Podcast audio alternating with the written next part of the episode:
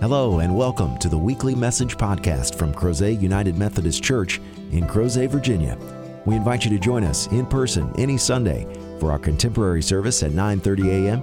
or for a more traditional service at 11 a.m. Please visit us online at www.crozetunitedmethodist.org for further information. We hope you enjoy this week's message from Crozet UMC.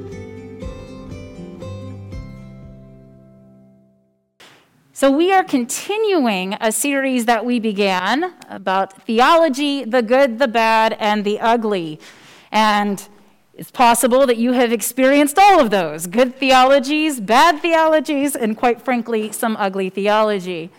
I personally believe that theology should be good. I believe that good theology doesn't do harm. And I believe that good theology inspires and equips us to fulfill the gospel call. But there are a lot of different theologies in the world, and I'm just talking about Christianity. And so, how do we determine if our theology is healthy and good? It starts with us examining from where do we get the inspiration for our theology, what we know and think about God, and how God equips us to be Christians in this world. And ultimately, we're going to be thinking about how our theology functions. Not just the articulation of it, but how does it work in our hearts, in our minds, and ultimately, how is it enlivened in our words and in our actions? For that is the tone by which we live our lives. And today, we're going to be talking about the branch of theology known as eschatology. You don't have to memorize that word. The word is, to, is about the end of times, it's about the end of human history. You may have heard some people refer to this as the apocalypse. And so perhaps you've had an encounter with a Christian whose theology of the end times was filled with overtures of fear, trembling, woe be it to you. One of the things that I experienced growing up was about once a month, my family would travel down to Deep Creek, Chesapeake, and we would go visit my grandparents. And my grandfather was a deacon in the Southern Baptist Church. And they had a different tone to how they spoke about the end of the world. They talked about the end of the world as if it was something to be feared in that particular congregation. I will state that not all Baptists are the same, and not every congregation is exactly the same, ironically, much like Methodism. But there, I was exposed to some of the hellfire and brimstone theology of the end of times. And it didn't sit very well with me. I've never been a fan of theology that encourages or induces fear.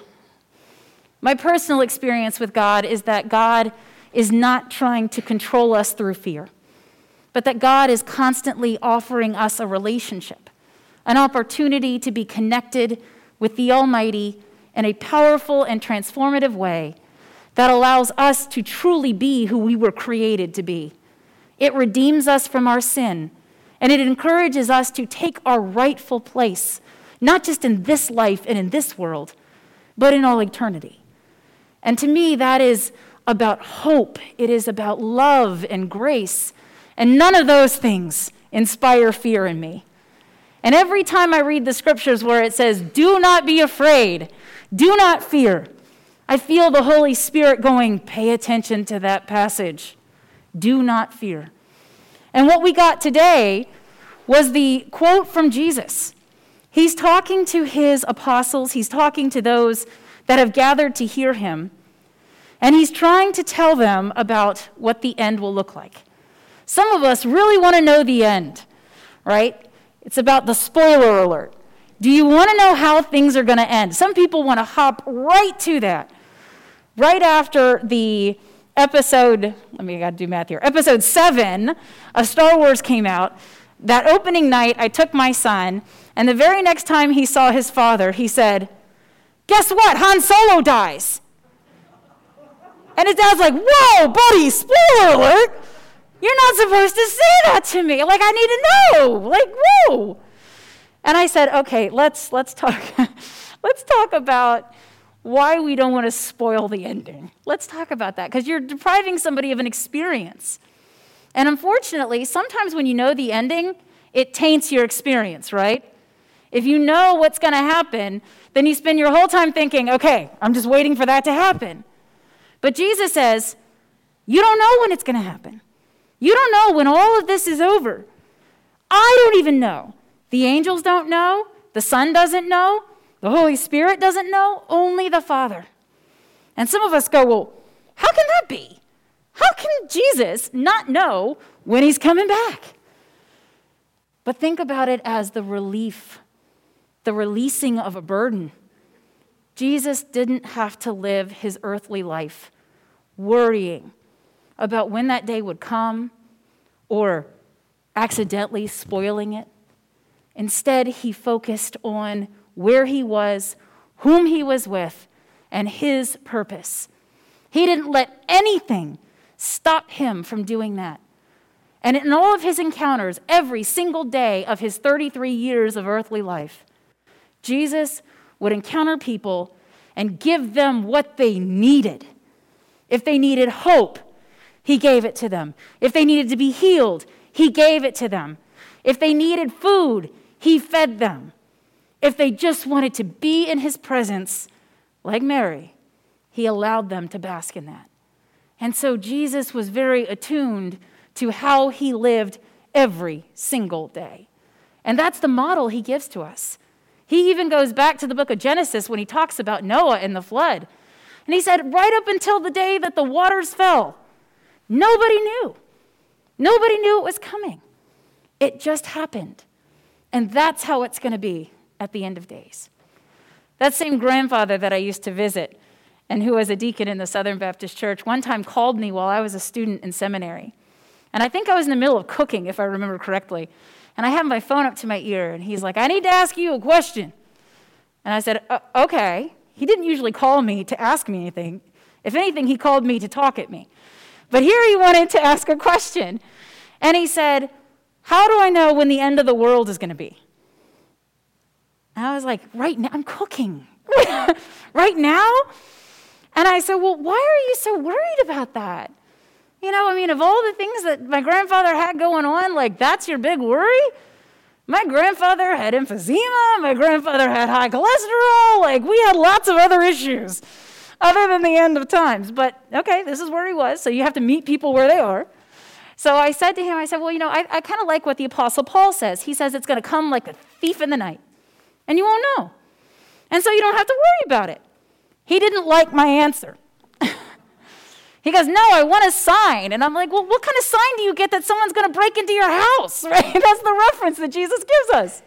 If you knew somebody was going to break in, you would catch them, you would stop them. But instead, we just have to be ready. We're called to be a people that are ready, not ready to react, but ready to respond. And so eventually, my grandfather got around to I need to have a sign. And I was like, okay, let me give you a sign. Says the temple has to be rebuilt before the Son of Man will return. I said, and you can't do that right now. There's a mosque on the Temple Mount. I said, so if anything ever happens to that Temple Mount, get on your knees and pray. And he was like, okay. I could hear him taking notes. I thought, this is so ironic. My Southern Baptist grandfather just called his female pastor daughter, uh, da- granddaughter, and asked her to explain the Bible. Miracles do happen. But I, I could hear the concern in his voice. I love my grandfather, and I could hear the pain and the, and the fear because he had grown up in a particular stream of theology that made him fear the end, made him fear his end, and it made him fear our end when humankind would end. And that will just completely taint your existence. It will make you so obsessed that you won't be able to be present and joyful. Have you ever had that experience where you were going to have to go somewhere and do something, but you had a block of time before you got there, and you had to worry whether or not you were going to be ready or had you done everything? And so all the time before that was just killing time. You weren't present with people, you weren't really able to laugh and enjoy yourself because you were so focused on where you had to be and what you had to do later that it ruined the entire day. That happens to us if we become so obsessed about the end. And Jesus says, You don't have to worry about that. In the gospel account of John, Jesus gives these words to his apostles They're gathered there in the upper room, partaking in the Passover Seder. And in the midst of this, Jesus tries to bring them some comfort. He says this in chapter 14, verse 25 I have said these things to you while I am still with you. But the advocate, the Holy Spirit, whom the Father will send in my name, will teach you everything and remind you of all that I have said to you. Peace I leave with you, my peace I give to you. I do not give to you as the world gives. Do not let your hearts be troubled, and do not let them be afraid. He is trying to remind all of us, even now, that we don't have to be afraid. We don't have to spend our time fearing our death, fearing death itself, and fearing what comes after. And in Methodism, there's not a lot of clarity about what happens afterwards. I would love to tell you that we have all the answers written in a book and I could hand it to you. But the closest I come is to handing you my Bible. That's about as close as I can come, is to telling you what the answers are. And so we have to kind of develop our theologies and figure out what it is. But I have been given the gift of being with countless people as they have been dying. And I can tell you that the greatest gift that they gave their loved ones was their faith. That they knew God, they knew that God knew them. And they knew that no matter what happened after they took their last breath, that it didn't matter because God was with them. And just as Jesus said, He would come for them and take them where He was so that they would never be alone or abandoned. And they could use that for their strength, for their hope, and as their grounding. And that's exactly what Jesus gives to us. You don't have to worry about what to say as a Christian. Jesus tells you. The Holy Spirit will tell you what to say. You don't have to worry about what's going to happen when you die because I will be there with you and for you. You don't have to worry about that. So we have been freed not to have to constantly cram for some Christianity exam. We have been freed so that we don't have to constantly fear our own death. We have been freed to live. We have been given the gift of allowing ourselves to live, to embrace this moment. All throughout history, people have been so focused on the end, and they always thought they knew. The Aztecs thought they knew. They didn't even know when their end was. You had people in 1844 in this country that gathered on a hillside because they had been adding up numbers in the Bible and they were convinced that they knew when Jesus was coming back. And guess what? They were wrong. Do you know what happened? They gathered and they waited and they waited. And that became known as the Great Disappointment because it didn't happen for them. Disappointment? If that had happened, we wouldn't be here. If that would happen, my mother wouldn't have a grandson. If that had happened, then all of the joy that you have known, that you are experiencing, would never have happened. And can you believe when you look back that there were countless Christians that wanted to urge the end of the world into existence? Why? Why would we want to lose this gift of these days? Everybody thought in 1844, everything is so bad, God's just going to have to end it. We hadn't even had the Civil War, or World War I, or the Great Depression, or World War II, the Holocaust, not to mention countless other wars that have taken place since World War II, September 11th. We have thought consistently throughout time it can't get any worse. This has to be the apocalypse. And we've been wrong. And then 2020 happened. And how many of us thought this has got to be the end? I am going to die alone in my house because this is horrible. We experienced something that brought some of us to the lowest point we have ever been in our lives. But then there's today. How amazing did it feel to walk into this room? How amazing did it feel to look out and even behind masks recognize people? How amazing is it to be back in a space that's only purpose. It was constructed and consecrated to house God and you. How amazing is that? So 2020 has come and gone. The world didn't end. But you will hear and encounter people every day that have that mindset, and it's like a sickness. It's almost like a cancer of theology that makes them fear. And you are not those that fear. You are a beacon, you are a lamp, you are the light of Jesus Christ shining in this world. And you need to be confident in how your light is going to shine, knowing that how you speak and act and how you love another person is going to help them develop their theology. You are in a position now to change how people experience the grace of Jesus Christ. And people are hungry for hope. Their souls cry out for grace. And for those of us that have been so blessed to experience the hope of Jesus Christ, to know what a blessing it is to be a person of God, then we have to let others find their place. Help them, give them some hope, share with them what it means. But at the end of the day, I can't convey to anybody watching what it feels like to be in here. I can't tell somebody what it is to be in this space.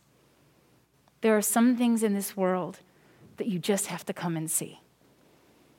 Like the woman that came to the well, all alone in the hot of the day, to avoid other people because every time she saw them, they mocked her and they made her feel less than. She came to do what was necessary for every day at the worst time to do it. But one day she was rewarded by seeing and hearing Jesus Christ. And the first thing she does is go back into the village and say, You have got to come and see this. You have got to come. Her invitation transformed her village. She said, This guy knows me. He knows who I am.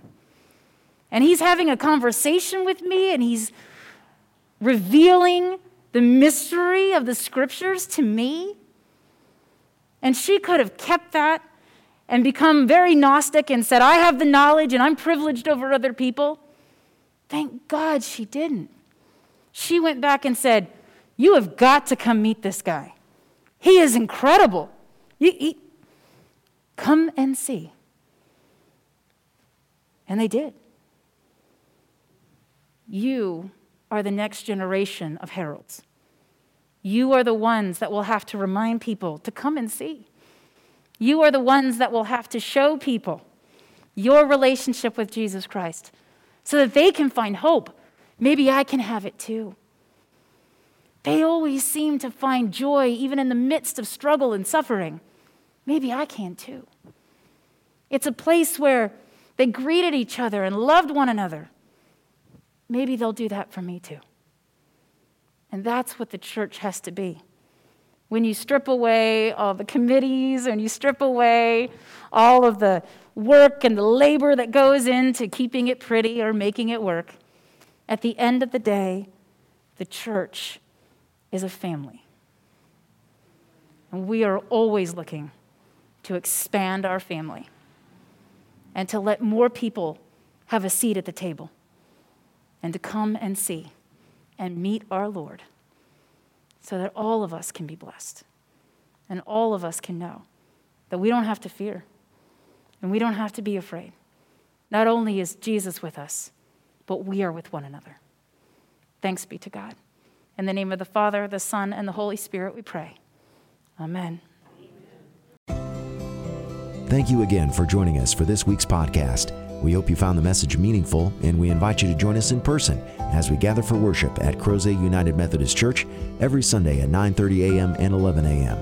Please visit us online at www.crozet.unitedmethodist.org to learn about ways you can connect with God and your neighbors through the ministries of Crozet UMC. Have a great week.